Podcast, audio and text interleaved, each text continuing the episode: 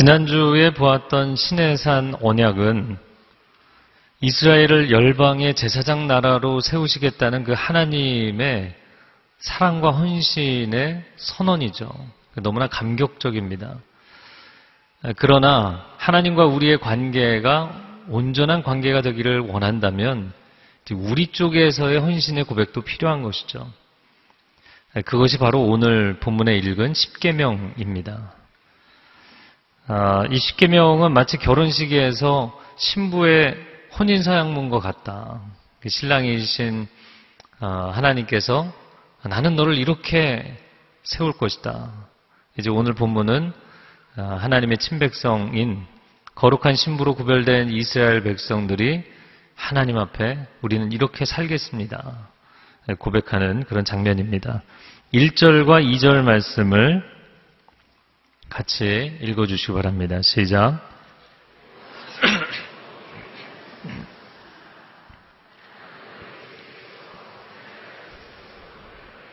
네, 하나님 여호와다.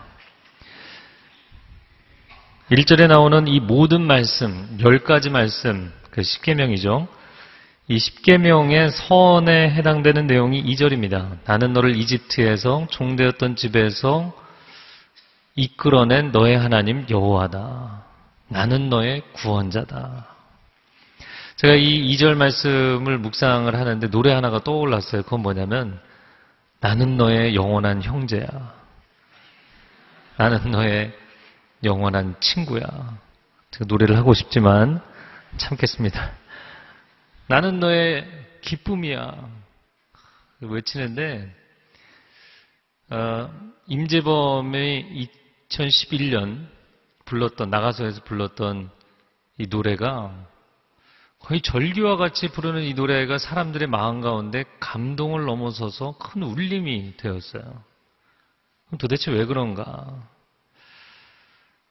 이 현대사회는 초호와 초고속, 초고층 계속해서 달려가지만 그 안에서 살아가는 이 거대 도시 속에 사는 한 개인 개인은 너무나 작고 초라하고 불안하기 그지없는 거예요.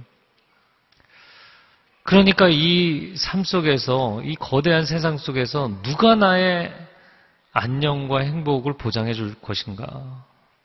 사람들에게는 이 고백의 노래, 여러분이라는 이 노래의 고백처럼 내가 너를 붙들어 주겠다.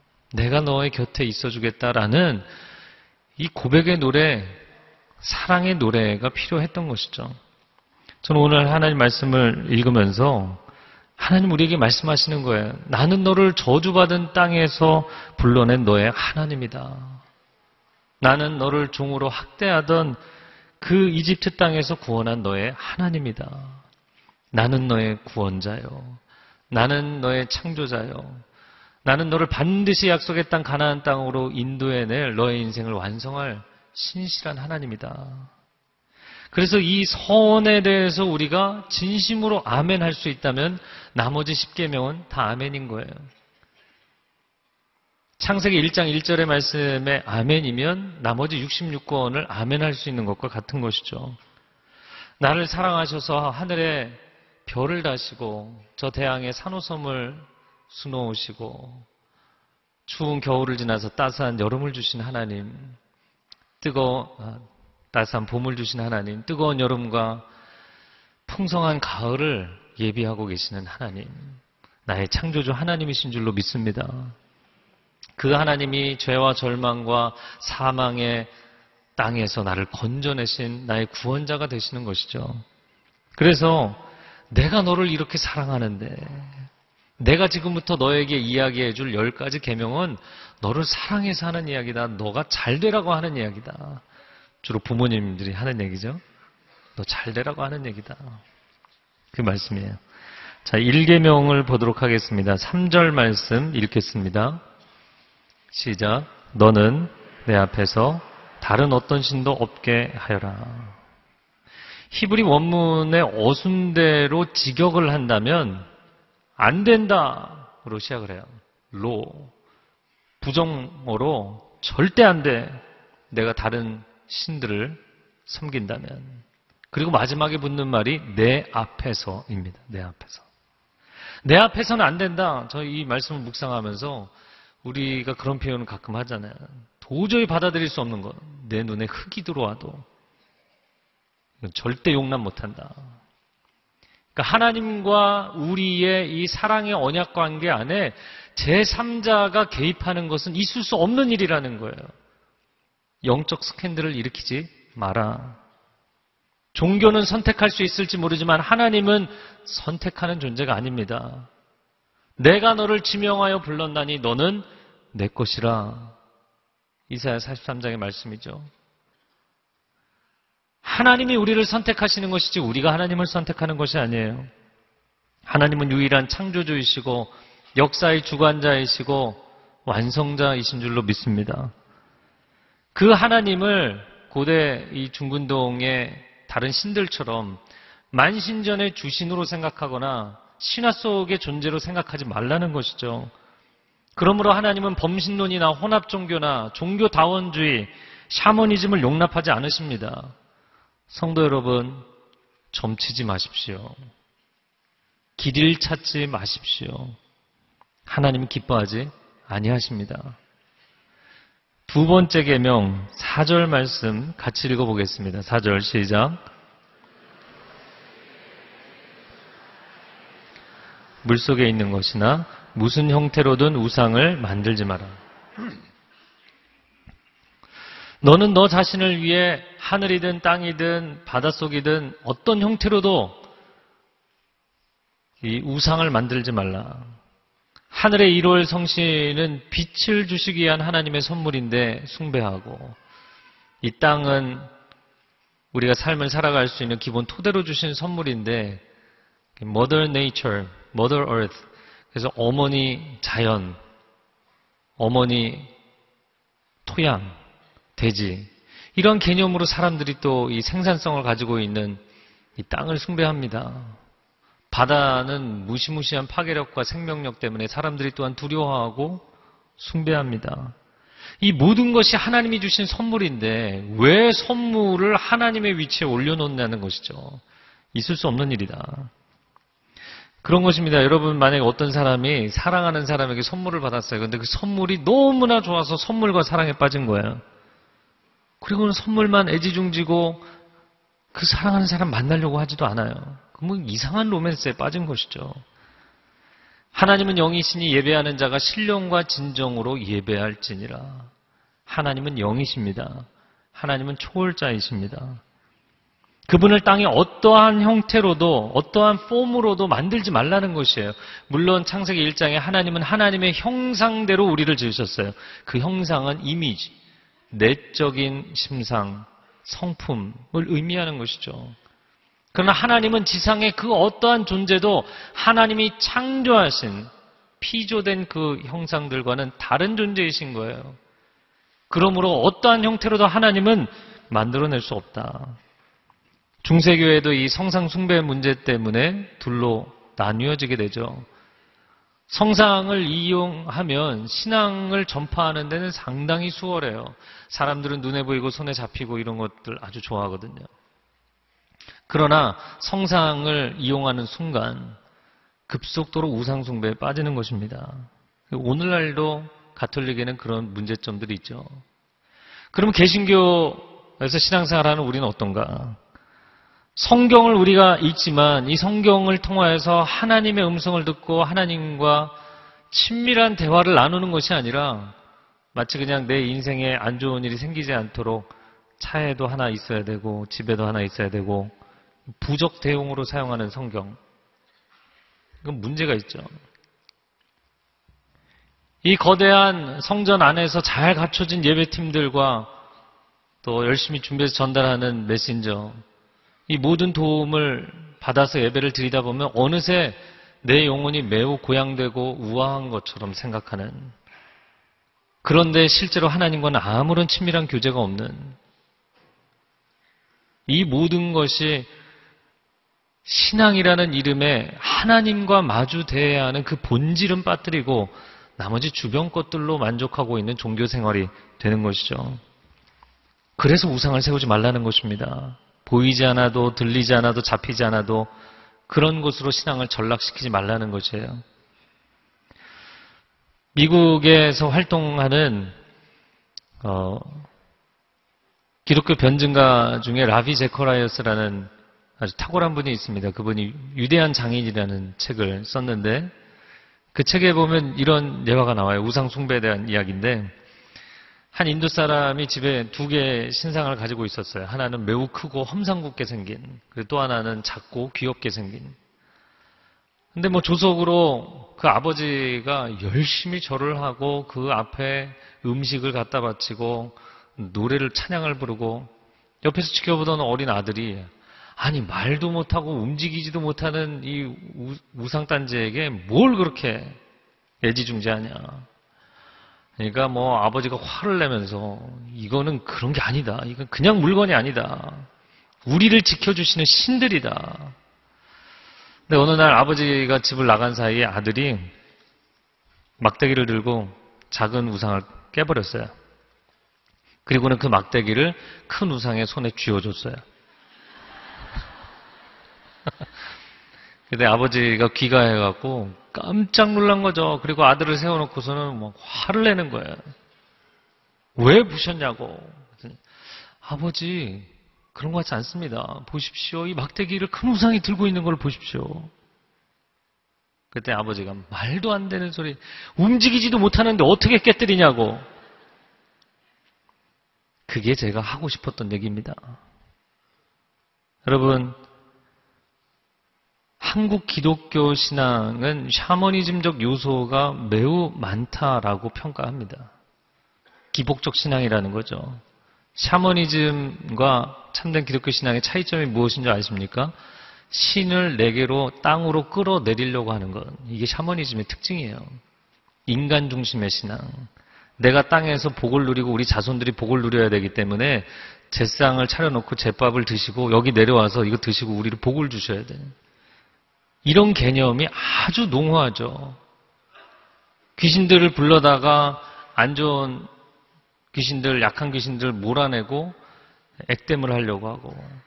이 모든 이 샤머니즘의 특징은 하늘이 중심이 아니고 땅이 중심이에요. 신이 중심이 아니고 인간이 중심이에요. 그리고 그 신조차도 내 손안의 신으로 만들고 싶은 거예요. 네. 알라딘의 요술램프와 같은 것이죠. 그러나 기독교 신앙은 그런 것이 아닙니다. 하나님을 내 수준으로 끌어내리는 것이 아니라 하나님이 우리를 놀랍게도 그분의 수준으로 끌어올리시는 것, 그것이 기독교 신앙이에요. 죄로 인해서 만신창이가 된 우리를 그분의 의의 기준까지 끌어올리시고 의롭다 칭해주시고 죽으면 이 땅에서 흙으로 쓰러질 수밖에 없는 우리들을 영원한 아버지의 집 천국으로 불러주시는 줄로 믿습니다. 그 제사와 추모 예배는 다른 것이에요. 그 천상을 바라보며 천국을 소망하며 하나님을 예배하는 가정인가? 두려움의 영성으로 제발 오셔서 우리 가정에 어려움을 주지 마시고 좀 복을 주십시오. 이런 개념인가? 이건 전혀 다른 것이에요. 크리스찬으로 신앙생활을 하는 것은 오감으로 하는 것이 아니라 영감으로 하는 것입니다. 우리는 물질적 존재로서의 하나님을 섬기는 것이 아니라 영이신 하나님을 섬기는 줄로 믿습니다. 그런데 오늘 본문의 5절과 6절의 말씀에 보면 나 여호와는 질투하는 하나님이니 나를 미워하는 자들에 대해서는 그 죄를 자식에게 갚되 3, 4대까지 나를 사랑하는 자들에게는 천대까지 사랑을 베풀겠다. 할렐루야. 질투하시는 하나님 이 질투라는 단어는 열심이라는 단어와 동일한 어원이에요. 성경적으로도 이 두 가지 측면을 다 가지고 있어요. 말하자면 질투는 사랑의 또 다른 이름인 것이죠. 만약에 내 아내가 지금 다른 남자를 만나고 있는데 내가 질투심이 느껴지지 않는다. 그러면 그 부부 관계는 이미 상당한 문제가 있는 것이죠. 내 아들들이 나보다 다른 사람하고 더 친하고, 글쎄요, 저는 그런 경우가 저희 아들들에게 있는지는 모르겠는데. 뭐 삼촌이 됐든 누가 됐든 간에 조카가 됐든 다른 사람과 더 친하다. 어, 저는 마음에 막 질투가 생기더라고요. 만약에 그런 마음이 들지 않는다면 그 부모 자식의 관계는 과연 친밀한 관계일까? 오늘날 우리에게 하나님께서 원하시는 사랑은 단순한 종교 생활이 아니라는 것이에요. 저는 이 본문을 읽으면서 하나님께서 나를 미워하는 자는, 나를 사랑하는 자는 이 표현을 보면서 와, 하나님은 어쩔 수 없이 사랑이시구나. 하나님은 어쩔 수 없이 온 우주의 가장 로맨틱한 분이시구나. 나는 너희들에게 종교 생활을 원하거나 제사를 원하는 것이 아니라는 거예요. 진짜 나를 사랑하는 사람을 원한다는 거예요. 진정성이 있는 사랑의 만남, 사랑의 고백을 원하신다는 거예요. 그게 하나님의 마음입니다. 그래서 십계명은 명령이라기보다는 사랑의 서약에 가까운 것이죠. 세 번째 계명 7절 말씀을 읽겠습니다. 너는 내 하나님 여호와의 이름을 함부로 들먹이지 마라. 여호와는 그 이름을 헛되게 받고 함부로 들먹이는 자들을 죄 없다 하지 않으실 것이다. 고대 중군동의 풍습대로 신의 이름을 들어서 맹세와 저주를 하는데 사용하지 마라. 나는 그런 존재들과 다르고 같을 수 없고 그렇게 함부로 사용해도 안 된다. 자기 유익을 위해서 하나님의 이름을 오남용하거나 도용하지 말라는 것이에요. 오늘날 크리스찬들이 매우 주의해야 될 부분입니다. 하나님의 이름을 너무나 쉽게 사용해서 자신의 주장을 강변하는 경우들이 적지 않기 때문이에요. 하나님의 이름으로 이단 사설을 퍼뜨리고 하나님의 이름으로 교회 안에서 사기 행각을 하고 하나님의 이름으로 다른 사람을 영적으로 조종하고 하나님의 이름으로 갈라져서 싸우고 이 편도 하나님의 이름으로 저 편도 하나님의 이름으로 다 하나님의 이름으로 싸우고 있어요. 그래서 한국 교회를 기독교 장로회, 예수교 장로회, 뭐 성결교도, 뭐 감리교도, 기독교, 예수교, 이 기독교가 그리스도라는 뜻이잖아요. 그래서 한국 교회는 그리스도와 예수님이 싸우는 형국이다. 다 하나님 이름 걸어놓고 싸우는 거예요. 내가 옳고 너는 틀리다. 하나님의 이름으로 권력을 오남용하는 자들, 하나님이 결코 죄 없다 하지 아니하시리라. 오늘 이 말씀입니다. 우리는 중세 주님의 이름으로 행해졌던 수많은 죄악을 알죠. 십자군 전쟁, 마녀 사냥, 많은 사람들을 형장의 이슬로 보낸 이 일들을 그 전철을 우리는 밟으면 안 됩니다. 하나님의 이름을 함부로 사용하는 것은 자기를 사랑하는 것이지 하나님을 사랑하는 것이 아니기 때문이에요. 네 번째 계명 8절, 9절, 10절, 11절까지 같이 읽어보겠습니다. 시작. 너는 안식일을 기억하여 거룩하게 지켜라. 6일 동안은 내가 수고하며 내 일을 할 것이요. 일곱째 날은 내 하나님 여호와의 안식일이니 너나 내 아들 딸이나 내 남녀 종들이나 내 가축들이나 내 문 안에 있는 나그네나 할 것 없이 아무 일도 하지 마라. 여호와가 6일 동안 하늘과 땅과 바다와 그 안에 있는 모든 것을 만들고 일곱째 날에는 쉬었기 때문이다.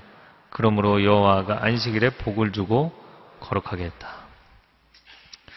안식일은 여호와께서 복 주신 날입니다. 복된 날입니다. 이날에 육신은 안식을 누리고 우리의 영혼은 거룩한 하나님의 임재를 경험합니다.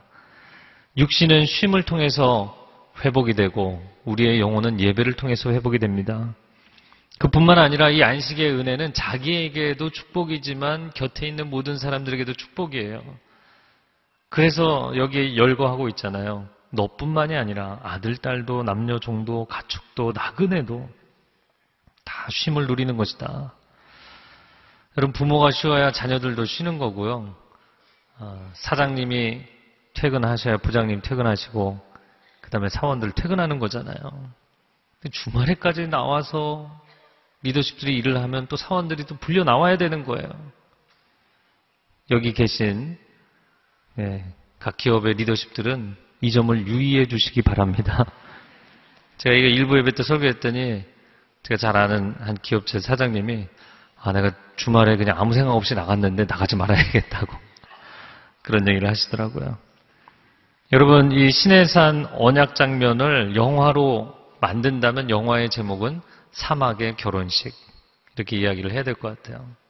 이집트 종대였던 땅에서 불러내서 아, 하얗게 아, 신부의 옷을 입히고 거룩한 하나님의 친백성으로 하나님 내가 너에게 이렇게 약속한다. 난 너를 제사장 나라로 특별한 보물로 거룩한 백성으로 세울 것이다.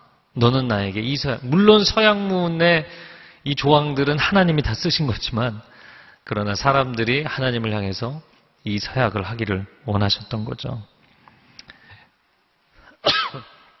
그래서 신부의 혼인 서약문으로 나 이스라엘은 나 아무개는 하나님을 남편으로 맞이하여 슬픈 때나 기쁜 때나 건강할 때나 병들었을 때나 변함없이 평생토록 아니 평생을 넘어 영원토록 하나님 한 분만을 사랑할 것을 서약합니다. 이런 서약문인 것이에요. 자, 사계명까지 보았는데 여기까지는 하나님과의 관계, 그리고 5계명부터는 이웃과의 관계입니다. 12절 말씀 같이 읽겠습니다. 시작.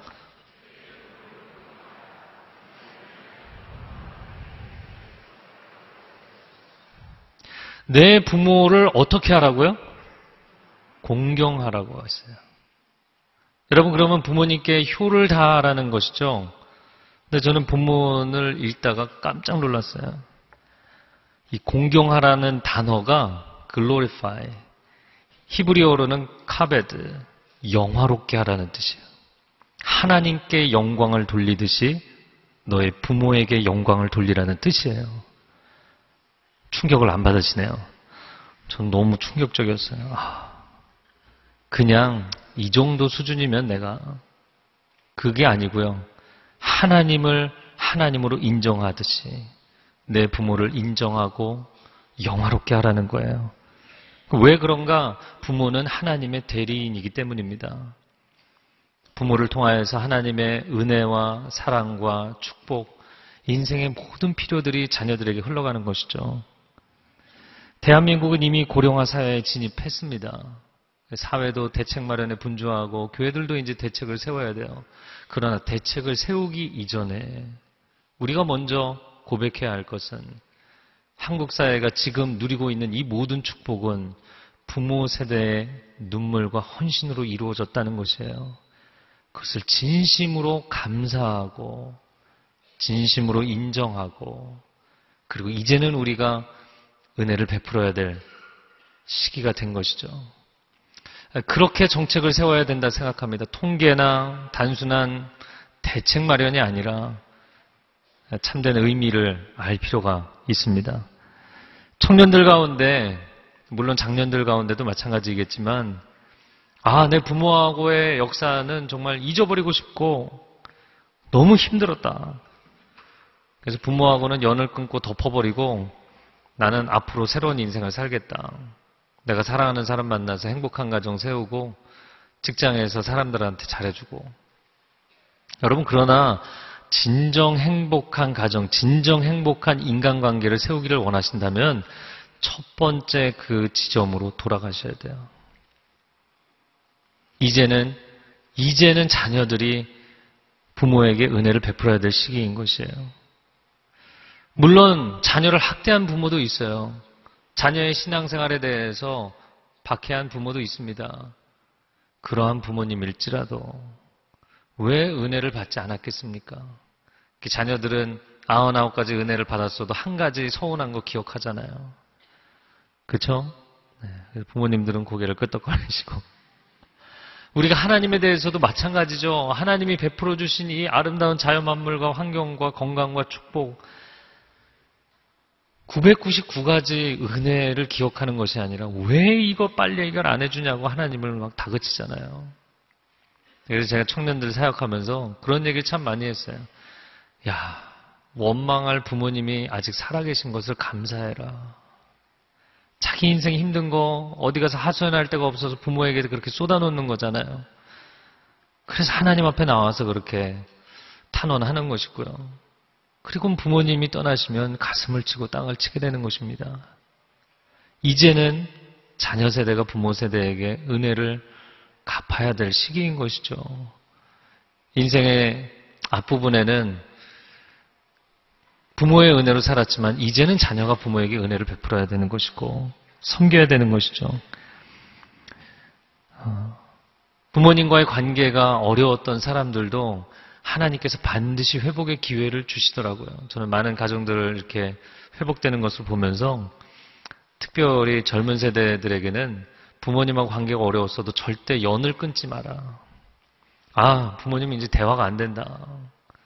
너무 어렵다. 보기만 해도 옛날에 막 쓴 상처들이 올라온다. 아니요.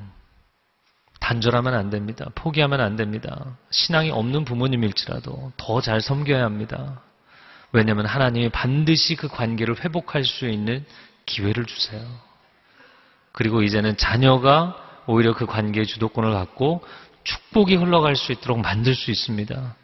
여러분의 가정이 그렇게 회복되는 가정이 되기를 축복합니다. 제 6계명입니다. 13절 말씀 읽겠습니다. 시작. 살인하지 마라. 살인은 하나님의 형상을 파괴하는 행위입니다. 생명은 하나님께 속한 것이기 때문에 무고한 사람의 피를 흘리면 하나님 반드시 징계하신다. 성경이 말합니다. 인류 역사의 첫 번째 살인자였던 가인은 자기 친동생 아벨을 왜 죽였는가? 거절감 때문에 죽였죠. 그 거절감에 대한 표현이었어요. 거절감이 너무 강하거나 반복되면 이제 상처가 되죠. 상처로 자리를 잡게 돼요. 근데 이 상처가 사람 안에서 두 가지로 표현이 되는데 다 좋지 못한 결과를 가져옵니다. 그 거절감과 상처의 원인이 다른 사람에게 있다고 생각하는 원인을 타인에게 전가하는 사람들은 원망하고 분노하게 돼 있어요. 그리고 원인을 자기 자신에게 내게 원인이 있다. 내가 못나서 그래. 내가 잘못해서 그래. 그 자기에게 원인 전가를 하는 사람들은 자책을 하며 우울에 빠지게 돼 있어요. 그런데 이 양극단을 계속 밟고 가면 자책과 우울이 심해지면 자살로 가게 돼 있고 원망과 분노가 극으로 가면 타살이 되는 거예요. 결국에는 죽음을 불러오게 돼 있어요. 그러면 이 죽음을 불러오는 그 배후에 어떤 영적 세력이 있냐고요? 사단이 있는 거예요. 그래서 여러분 상처를 통해서 사단이 역사하지 못하도록 사전에 막으셔야 돼요. 상처와 거절감, 분노와 우울 다 이유가 있죠. 나는 이래서 우울할 수밖에 없다. 나는 이래서 분노할 수밖에 없다. 그런데 성령 안에서 그 고삐를 잡지 않으면 우울과 분노의 고삐를 잡지 않으면 뭐 급속도로 증폭되는 그런 성격을 가지고 있어요. 그리고는 자기 자신을 죽이거나 남을 죽이는 결과를 가져오는 것이죠. 여러분, 요한복음 10장 9절 말씀에 도둑이 오는 것은 도둑질하고 죽이고 멸망시키려는 것뿐이다. 사단이 배후에서 무너뜨리기 위해서 도사리고 있어요. 아무리 합리적일지라도 아무리 합당한 이유가 있을지라도 여러분의 분노와 우울을 주님께 내려놓으십시오. 아멘. 여러분, 행복한 인생이 되기를 축복합니다. 위로는 하나님께 감사 찬송을 올려드리고, 곁으로는 주변에 있는 사람들에게, 가족들에게 고맙다고 이야기하세요. 일곱 번째 계명입니다. 14절 말씀 같이 읽어주세요. 시작.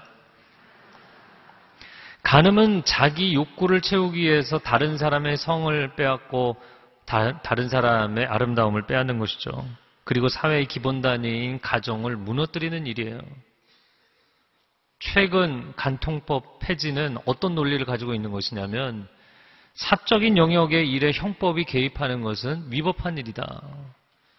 여러분 아시겠지만 그래도 여전히 민사상으로는 불법한 것이기 때문에 부부간의 성실의 의무를 위반하면 배우자에게 정신적 피해 보상을 하게 돼 있어요. 근데 정신적 피해 보상을 어떻게 하겠습니까? 그러니까 뭐 위자료로 돈으로 결국에는 또 진흙탕 싸움을 하게 되는 거죠.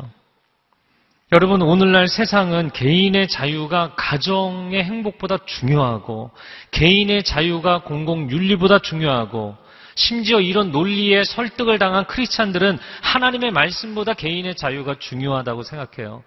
그렇지 않습니다. 물론, 유사 이래로 인류 사회에는 자율과 통제의 그 경계선을 어디에 그을 것이냐 이게 늘 딜레마 이거 이슈였어요. 그러나 좌가 있고 우가 있고 진보가 있고 보수가 있고 이게 합법적이냐 불법적이냐 그것도 다수결로 나눈 거잖아요.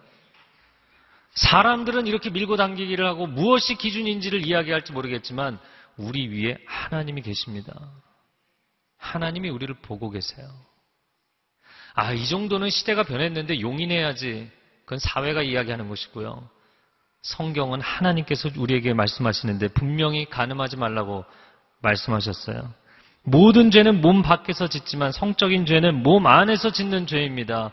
당신의 영혼을 파멸시키고 당신의 가정을 파멸시키고 이 사회를 무너뜨리게 돼 있어요. 시대의 정신을 따라 살지 마십시오. 크리스찬은 시대의 정신을 따라 살지 않습니다. 크리스찬은 하나님의 말씀을 따라 삽니다. 온전한 영혼, 행복한 가정, 거룩한 가문을 이어갈 수 있기를 주님의 이름으로 축복합니다. 15절 말씀 같이 읽겠습니다. 시작. 도둑질 하지 마라. 그 도둑질은 타인의 소유를 빼앗는 행위죠. 그러나 어찌 보면 지금까지 우리가 이야기했던 이 모든 조항들이 전부 도둑질에 관련된 것이에요. 빼앗는 것. 부모가 마땅히 받아야 할 존경과 사랑과 되갚아야 될 은혜와 감사를 박탈하는 것, 빼앗는 것. 다른 사람의 생명을 빼앗는 것, 다른 사람의 순결을 빼앗는 것, 다른 사람의 소유를 빼앗는 것. 아홉 번째 계명 위증하지 마라. 다른 사람의 진실을 빼앗는 것, 권리를 빼앗는 것. 다 빼앗는 것이에요. 그것이 물질이든 지식이든 기술이든 정보이든 아이디어이든 왜 인간은 다른 사람의 것을 빼앗아야만 할까? 왜 빼앗으려고 하는 것일까? 뭐 그거는 어린 아이들부터 다 그렇잖아요. 그래서 신방을 하는데 한 아이 어머니가 그러시더라고요. 정말 목사님 말씀대로 어린 것들도 다 죄인이라고. 그 빼앗으려고 할 때 그 얼굴의 표정을 보면요. 이거는 천사의 얼굴이 아니에요. 왜 사람은 다른 사람의 것을 빼앗으려고 하는가? 그것은 자기 자신으로 만족하지 못하기 때문이에요. 있는 모습 그대로 지금의 상태로 지금의 소유로 지금의 컨디션으로 만족하지 못하기 때문이에요. 그러면 왜 인간에게는 만족이 없을까? 인간은 완전체가 아니기 때문입니다. 인간은 불완전한 존재이기 때문이에요. 그러나 여기서 우리가 기억할 것은 나의 필요는 하나님이 채우십니다. 나의 필요, 나의 목마름, 나의 주림은 하나님이 채워주십니다. 이것이 신앙 고백이에요. 결국에 인간의 지나친 탐욕은 하나님이 나의 필요를 채워주신다는 믿음의 상실에서 오는 것입니다. 목마른 자들은 다 내게로 오라. 주님이 말씀하셨잖아요. 이 우물물에서 아무리 퍼마셔도 목마를 것이지만 내가 주는 물을 먹는 자는 영원히 목마르지 아니하리라. 더 이상 뺏을 필요가 없어요. 비교할 필요가 없어요. 내 안에 영원한 만족을 주시기 때문이죠. 그래도 너는 아름다운 청년이다. 라는 제목의 아주 좋은 책이 있어요. 제가 쓴 책이에요. 어른들도 보셔도 좋을 겁니다. 제가 거기에 이런 제목의 글을 썼어요. 어떤 제목이냐면 여호와는 나의 목자시니 내가 부족함이로다. 네, 다른 성경을 쓰면 안 되는데 시편 23편을 보면서 여호와는 나의 목자시니 내가 부족함이 없으리로다. 아니 부족함이 없다니 이 세상에 살아가면서 내가 부족하지 않다고 이야기할 수 있는 사람이 도대체 누가 있냐는 거죠. 여러분 완벽하세요? 충족되어 있으세요? 그래서 제가 이런 글을 썼습니다. 내가 부족하지 않았다면, 내 인생이 부족하지 않았다면, 내 영혼의 목자를 찾지도 않았을 것이고, 만나지도 못했을 것이다.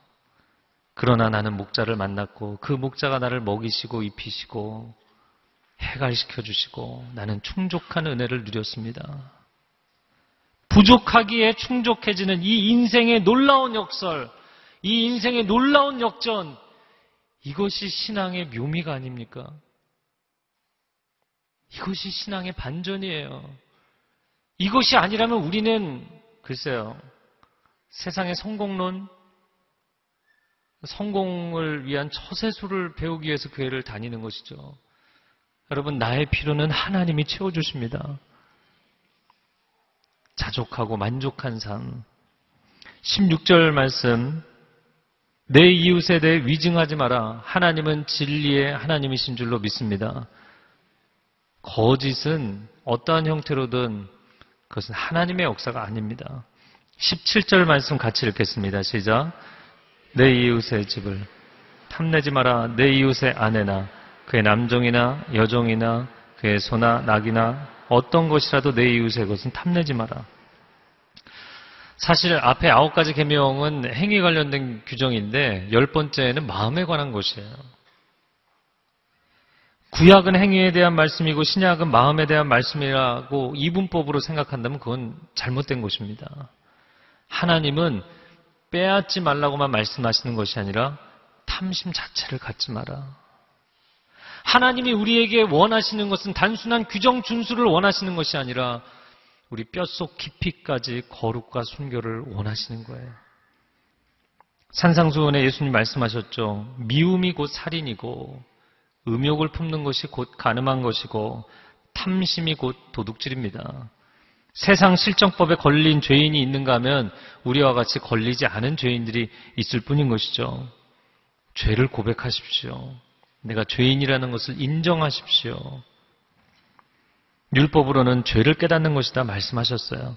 자, 그런데 하나님의 언약 백성으로서의 이 10계명을 주셨을 뿐만 아니라 예수님이 우리에게 새 계명을 주셨어요. 그 새 계명을 한번 같이 읽어 보겠습니다. 내가 시작. 내가 너희를 사랑한 것 같이 너희도 서로 사랑하라.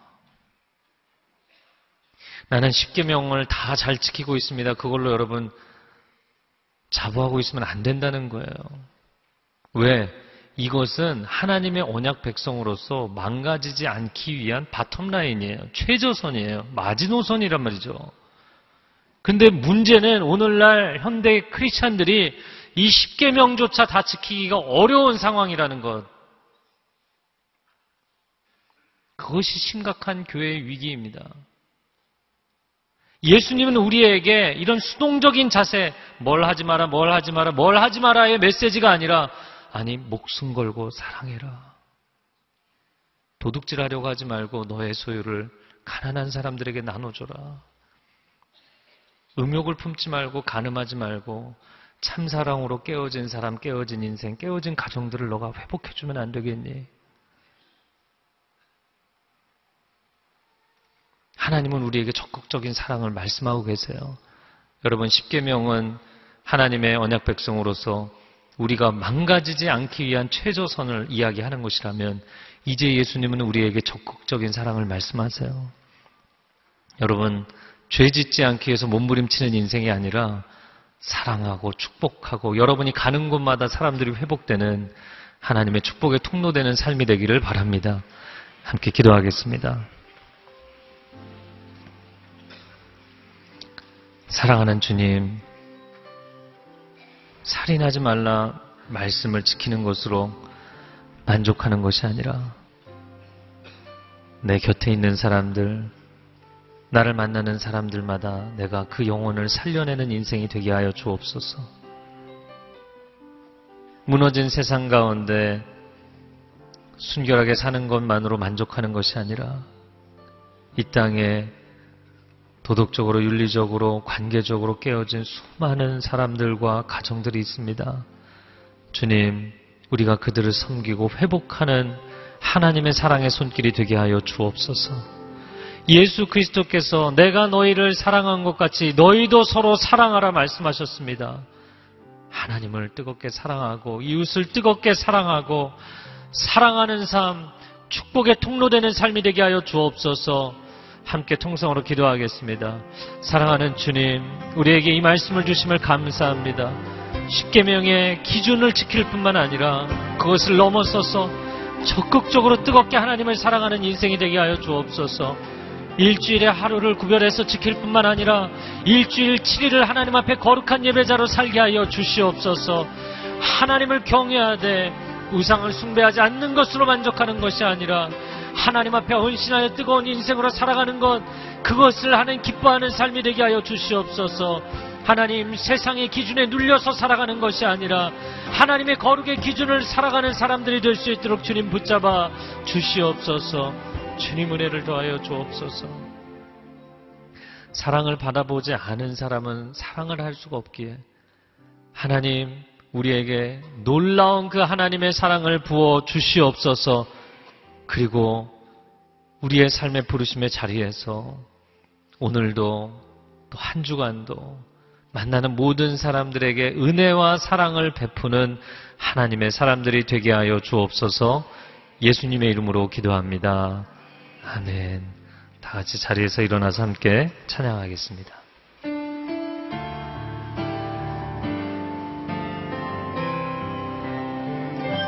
주님 내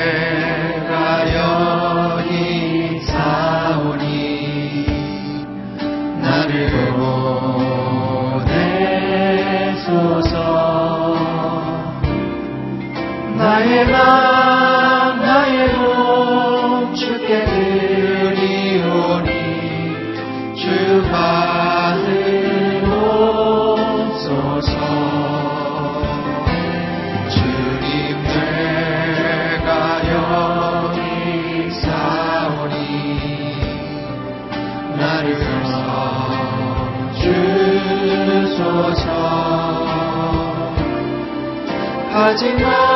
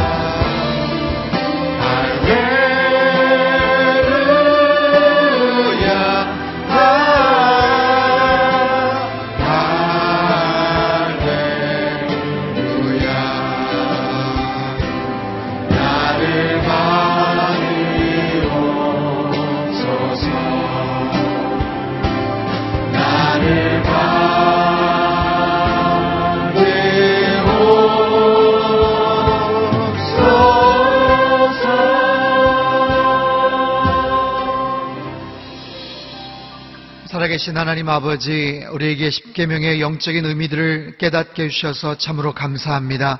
우리를 죄 가운데서 구원해 주시고 여기까지 인도하신 참된 살아계신 그 하나님만을 온전히 예배하며 경배하며 살게 하여 주시옵소서. 또한 하나님께서 우리에게 허락해 주신 우리 주변에 있는 많은 사람들을 더욱더 사랑하게 하시고 섬기게 하시고 아름답고 조화로운 그런 삶을 살아갈 수 있도록 주님 저희들을 축복하여 주시옵소서. 이 시간 정성껏 구별하 예물 드린 모든 손길들 그 모든 믿음의 고백 위에 주님께 살령없는 복으로 함께하여 주시고 그들의 가정과 직장과 일터와 건강과 자녀들의 앞길 가운데 한량없는 축복으로 함께하여 주시옵소서. 예물이 쓰여지는 모든 곳에 하나님의 나라가 주님의 영광이 힘있게 확장되도록 주님 역사하여 주시옵소서.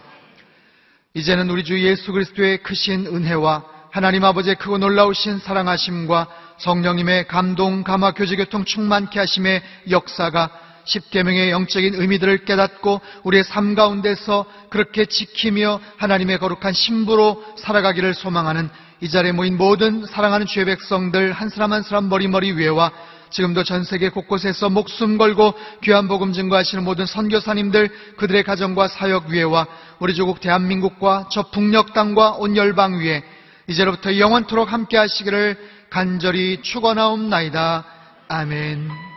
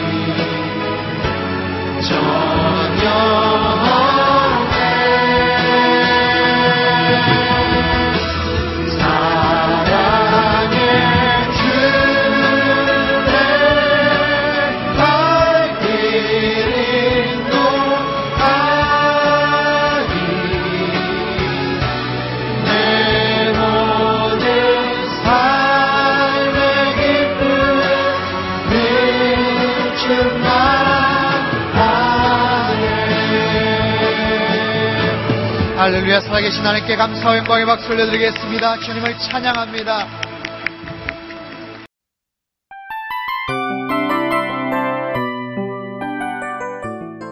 이 프로그램은 청취자 여러분의 소중한 후원으로 제작됩니다.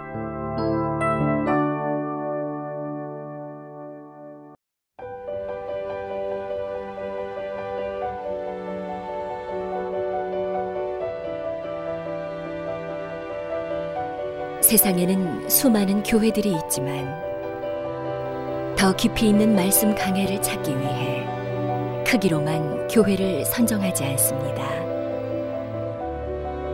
보다 좋은 영적 콘텐츠를 더 많이 나누기 위해 방송비를 받지 않습니다. 1년 365일 복음만 전하고 싶어서 우리는 광고를 하지 않습니다. 온누리의 복음을 땅끝까지 CGN TV와 함께 땅끝 선교사가 되주세요.